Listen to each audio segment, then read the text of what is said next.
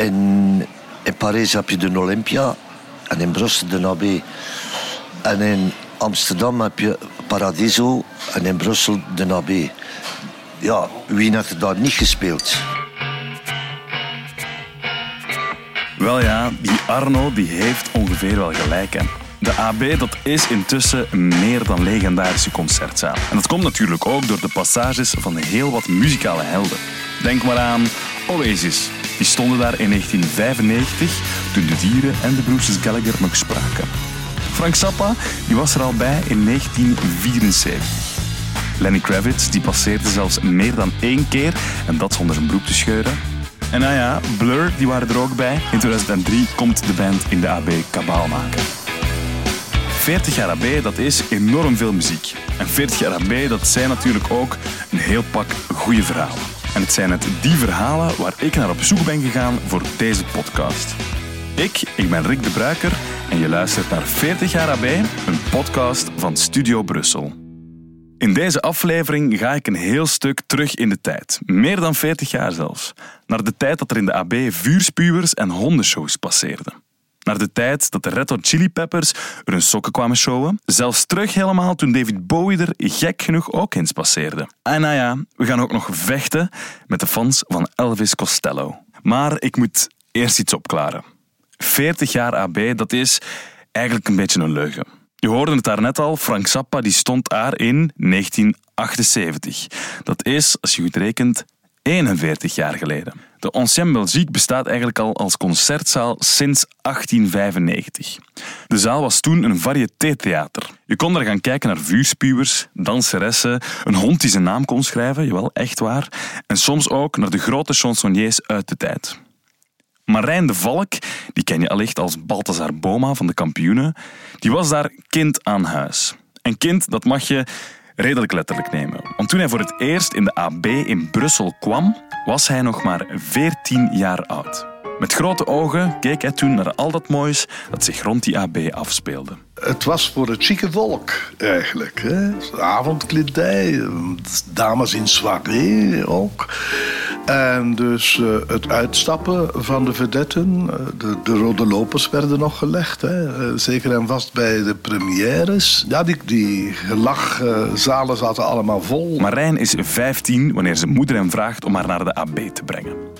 Ze wil per se een concert van haar chouchou Gilbert Bécaud meemaken. Ondanks zijn leeftijd rijdt Marijn met de wagen van Brakel tot in Brussel. Toen kon dat nog. Het waren zijn eerste stappen in die legendarische zaal. Binnenkomen in Ancienne Belgique. Ja, dat zijn geur. Ja, die, die geur was, was het, het steeds naar tabak. Tabak geschreven met een C, maar dat was dus de, zal ik zeggen, eau de toilette, de aftershave voor mannen. Gemengd met de geur van sigaren. Ja, dat was dan in de, uh, in de allemaal. Je kwam binnen, je hoorde niemand nog stappen zetten. Dat was dus eh, ja, alsof je in een bed ging liggen eh, of in een bed ging stappen. En je had geen ogen genoeg om alles te zien. Hè? Luchters en zo meer. Ehm, ja, we waren. De ene gedroeg zich eh, deftig voor de andere. ja, het was zo, het was zo wat dat, ja. Samen met zijn moeder gaat hij dus kijken naar Gilbert Bécaud. Een legendarische Franse chansonnier. Het is niet met de volle goesting dat Marijn met zijn moeder meegaat, want voor hem is ook rock and roll het nieuwe ding. En die Gilbert Bécaud, dat is toch wel wat passé. Na de pauze, ja, de mensen komen binnen, de zaal gaat weer in het donker en dan begint uh, dat orkest te spelen. En de, de volkspot uh, die, die zocht eigenlijk de manteau af. En dan plotseling zijn stem van, uh, van backstage. Mesdames, mesdemoiselles, messieurs, voici l'homme aux 100 000 volts, Gilbert Bécaud. Pata, daar stond hij, de volkspot op hem in zijn blauw kostuum met zijn, met zijn bolletjesdas. En uh, het was het opzwiepende ritme van Un Petit Oiseau. Ce matin, je sors de chez moi. Il m'attendait, il était là. Dat publiek begon te applaudisseren en zo meer. En ik werd als het ware in mijn zetel gezogen. Net of ik vertrok met een Porsche Carrera. Ik keek naar dat die man een, een bête de scène, zoals we dat noemden dan, uh, die zo uh, trommelde op zijn piano, die ondertussen al niet meer die zoetgevoerde stem had, want de whisky had uh, een parten gespeeld en, en de sigaretten. En hij had dus eigenlijk een voice, was rock and roll. Le jour où la pluie viendra, nous sommes, en dan trommelen op die piano ondertussen. Allee, dat was enorm, enorm, enorm boeiend. En ik kwam buiten na die voorstelling. En ik, ik had zo echt geen goesting meer om nog zelf op een podium te staan. Ce matin je chez moi, il m'attendait, il était là. Il sautillait sur le trottoir, mon Dieu qu'il était drôle à voir. De jaren tikken weg en de zaal van Weleer, waar de lusters blonken en de rode lopers werden uitgerold, geraakt meer en meer in verval. Er komt steeds minder volk naar de shows kijken. De AB wordt een loesje zaak in handen van een beruchte eigenaar die er met zijn revolver aan zijn broek hangend striptease acts organiseert. Tot het boeltje daar in de jaren 70 helemaal failliet draait. De stad Brussel weet niet meteen wat ze met de zaal moet aanvangen en eventjes liggen er zelfs plannen op tafel om het gebouw plat te gooien en er een parkeergarage neer te poten. Totdat een paar jonge gasten, waaronder Ivo Goris en Jari de Meulemeester, het idee hebben dat er meer te doen is met die zaal. Na een optreden in het pand smeden ze met een paar vrienden grootse plannen. Maar het blijkt nog niet zo simpel te zijn om die zaal in handen te krijgen. In 1977 worden zowel de gebouwen van de Ancienne Belgique als de Botaniek verkocht. En ook de Waalse gemeenschap die heeft wel interesse in die AB. Dus ze bedenken een list. Teddy Hillard, een van de jonge gasten, die was erbij. En het verhaal wil dat Ficancio eh, samen met eh, Ivo Goris, de eerste directeur van AB, uh, en Jari Bluffkoker hebben gespeeld. En eigenlijk zeiden wij willen botaniek. En de Franstalige gemeenschap die hebben op dat moment gezegd van als die Vlamingen dat wilt, willen, dan klopt er iets niet. Dan moeten wij dat hebben. En zij zijn, gaan, uh, zij zijn echt gaan blokkeren. En zij hebben gezegd van nee, de botaniek is van ons. Wij willen de botaniek. En ja, de boulevard lag open voor, voor de Vlaamse gemeenschap om AB aan te kopen. De list werkt. De AB komt in Vlaamse handen terecht. Het pand wordt door het ministerie van Financiën aangekocht voor 35 miljoen Belgische frank. Een serieus bedrag eigenlijk voor een zaal die duidelijk al jaren niet meer is onderhouden. Het was een, een oud, versleten kot dat vol stak met rommel. Dus we hebben daar eh, in de eerste instantie zijn daar containers uh, vuil uitgehaald en, en, en, en, en nutteloze dingen.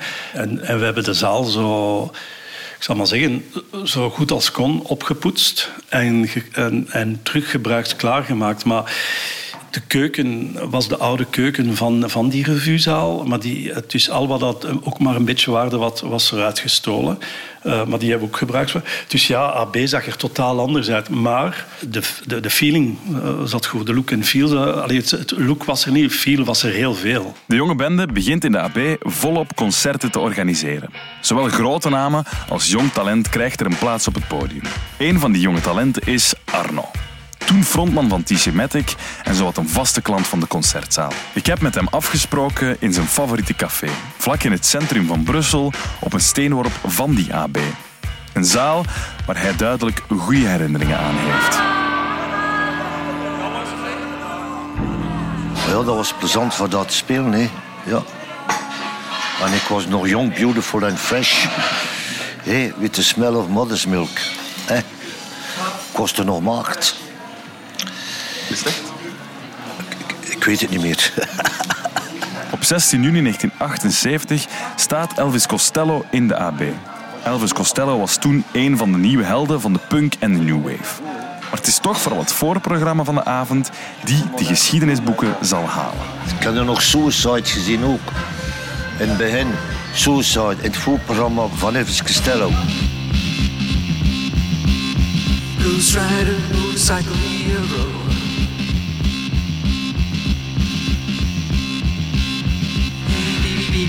cute. De mensen uh, smeten met, uh, met hun glazen naar, naar het podium. En ze waren met twee. En met één zanger en één die op, op synthesizer speelde. En die dit Ayo Hans Orkest. En de mensen snapten dat niet. Ja, dat was allemaal op tape. Het volk aanvaarde dat niet. En Elvis Costello en moet naar het podium komen om de, om de mensen te kalmeren. Dat is al lang geleden. ben geboren met Alzheimer. Ja. Ja.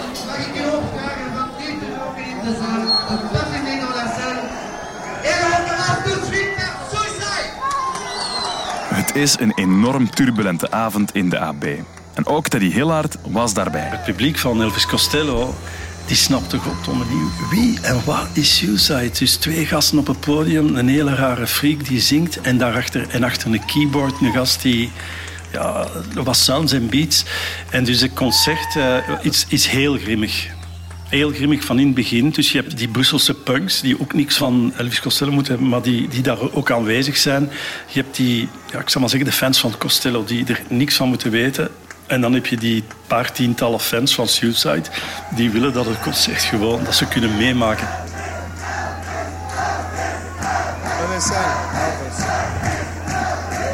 En wat gebeurt er dus na 22, 22 minuten? Wordt de, de micro van Ellen Vega gestolen of afgenomen door uh, iemand uit het publiek. En toen was het hek van de dam. Can we have a microphone back? Otherwise there is no show. It's not,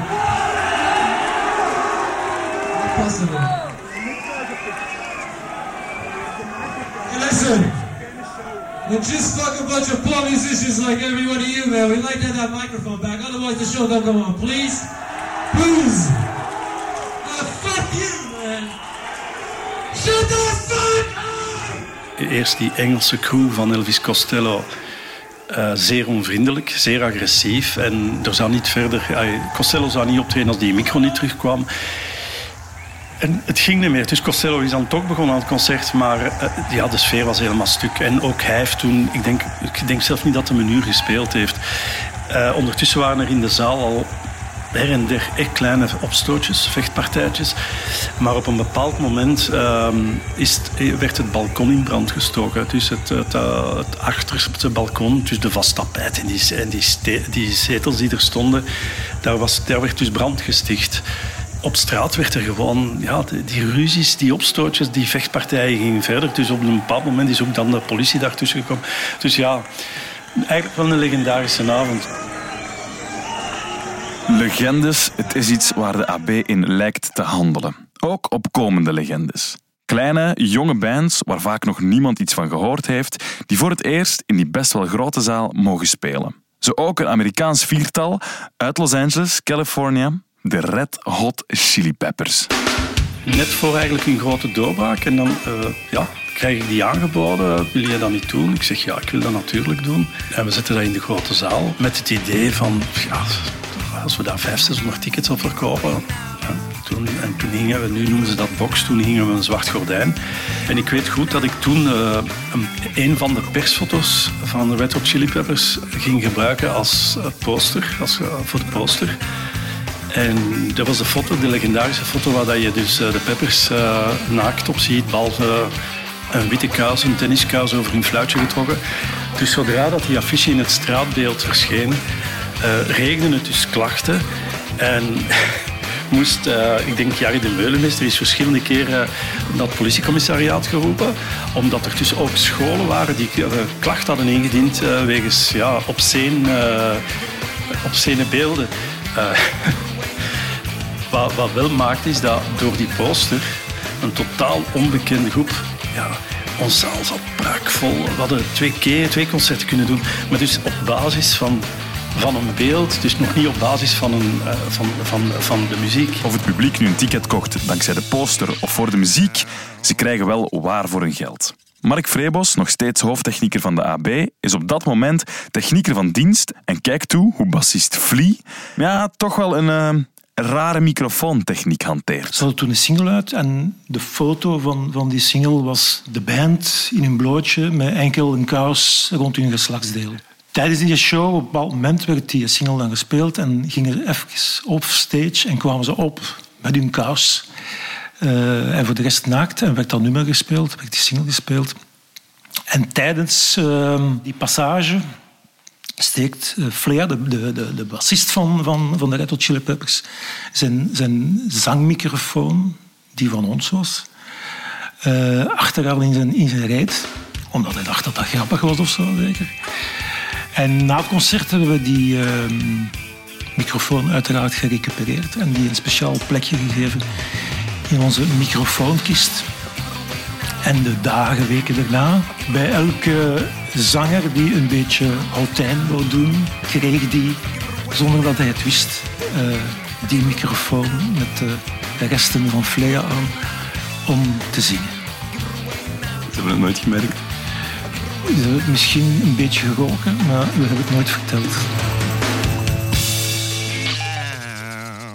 Goede poster kan zorgen voor een volle zaal. Dat is iets wat ze bij de AB ook doorhebben. Zo is er ook het verhaal van een andere poster die ook voor een rel zorgt. Zij het met minder sokken en ook wel nog minder fluitjes. De AB wil graag Willem Vermanderen laten optreden, maar ze zitten een beetje vast met hoe ze hem dan wel moeten promoten. En Jari wou absoluut dat ik Willem Vermanderen programmeerde. En ik zei, ja, Willem Vermanderen, alleen man, zo, uh, moeten we dat nu echt nog doen? Ja, je moet die doen. Fantastische mens. Ik heb toen uh, Willem Vermanderen ontmoet en, en, ik stelde hem ook de vraag van kijk Willem, je gaat uh, dit in december, als we in een AB zetten, hoe gaan we dat promoten?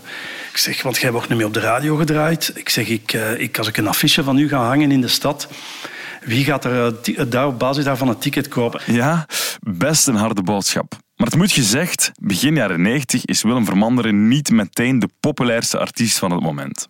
Gelukkig heeft Willem zelf nog iets liggen. Ergens heeft hij nog een demo van een nummer dat hij schreef na een bezoek aan Brussel. Een nummer met de titel Bange Blanke Man. Ik zag Turken aan de Schelde, Marokkaan in de stad van Gent. En ik hoorde op de markt van Brussel Algerijnen met een vreemd. Die tekst van Bange Blanke Man is zo mooi dat ik toen zei van ik ga die afdrukken op een affiche. Uh, de eerste paar zinnen zijn ik zag Turken aan de Schelde, Marokkanen in de stad van Gent en ik hoorde op de markt van Brussel Algerijnen met een vreemd accent. In Keulen zag ik Chinezen. Ik denk, ondertussen is dat nummer, uh, maakt dat deel uit van ons, uh, van, het, van ons erfgoed, van ons Vlaams erfgoed.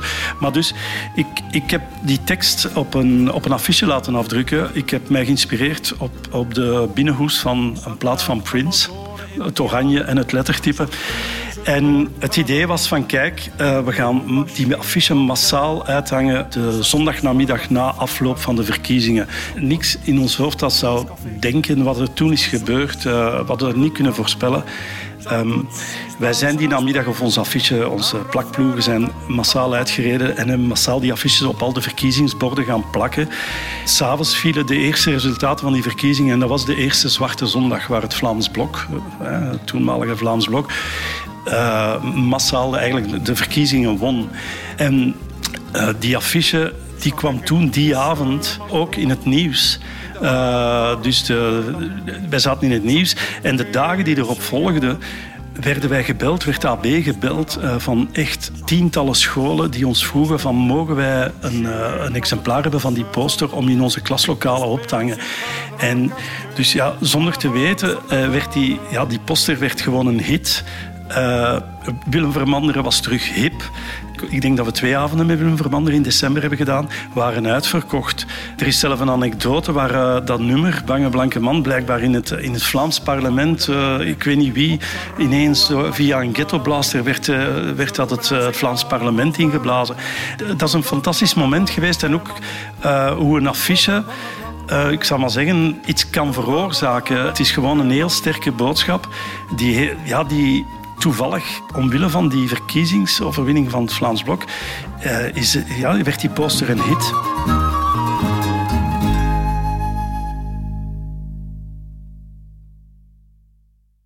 ...1991 wordt een turbulent jaar voor de AB. Ze hadden die rel met die poster, maar eerder dat jaar hadden ze ook al bezoek gekregen van een superster. Een kerel met stijl. Met een fantastisch oeuvre en iemand waar iedereen in de muziek naar opkijkt. Ook de jonge Erik de Vuist, hoofd van de productie in de AB, was enorm onder de indruk. Eerste grote dat ik tegengekomen ben was David Bowie. Die, die heeft daar gespeeld met Tin Machine. Dat uh, hobbyprojectje van hem. Ik moet toegeven, als hij voorbij wandelt, dan wordt het toch wel even stil. Zo. Dat, heeft, uh, dat heeft effectief wel een enorme indruk op mij toen, toen gemaakt. Om die prachtige man, altijd piekfijn uitgedost. uitbarstend van de stijl. En die indruk laat David Bowie niet alleen achter op Erik. Heel Brussel is in de ban van het bezoek van David Bowie aan de AB. Dat de grote fans snel, allee, vroeg voor de AB-deuren stonden, dat waren we wel gewoon. Maar toen, vanaf s morgens eh, vroeg, ik denk, ja, ik denk dat er nog niemand in AB was, stonden er al rijen mensen gewoon eh, aan, de, aan de ingang. Zwerfden er mensen rond eh, ja, in de omliggende straten. Gewoon enkel en alleen voor die handtekening. Dus eh, ja, voor Bowie was het toen onmogelijk om, om even een wandeling in de stad te maken. Desondanks al die stress die er was en, en, en veiligheidsmaatregelen toen al, bleek dat die man, dat, dat David, David Bowie, gewoon een zeer minnelijk uh, iemand was. Die eigenlijk op dat moment dolverliefd was op, op, op zijn, ja, ik denk zijn recente vriendin. Dat was een recente relatie, Iman. En dus Bowie heeft heel die namiddag voor het concert overal in AB zo wat zitten ja, rondhangen, rondwandelen, met mensen gesproken, hand in hand uh, met, met Imam. Imam blijkt inderdaad de liefde van zijn leven te zijn. De twee blijven samen tot aan de dood van David Bowie. Bowie stond die avond trouwens niet als David Bowie op de affiche.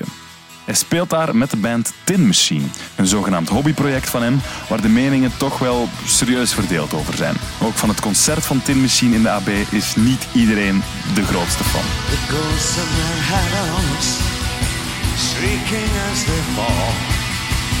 Was dat een goed concert, Tin Machine? Um, nee. Maar natuurlijk was dat, was dat fantastisch om Bowie, want Bowie blijft Bowie. Enkel en alleen daarvoor ja, ben ik blij dat ik het gezien heb. Zo, dat was de eerste aflevering van 40 jaar AB, een podcast van Studio Brussel. Maar hey, er zijn nog twee afleveringen. De volgende aflevering die is niet voor gevoelige luisteraars. Hop, hop, een klein koffertje open. Hop, en dan Lemmy. En dan, ja, we zijn vertrokken. Want naast de drank en de drugs worden er ook messen getrokken. Dat was ik ook nog vergeten. Die hadden ook allemaal uh, samurai-zwaarden bij. En het kan al eens serieus uitlopen ook. Ze hebben ooit hier een anderhalf uur met de licht aan gespeeld. Dus uh, ze hebben een, optreden van vier uur, bijna vijf uur, kwart voor, uh, kwart voor vijf uur lang gespeeld.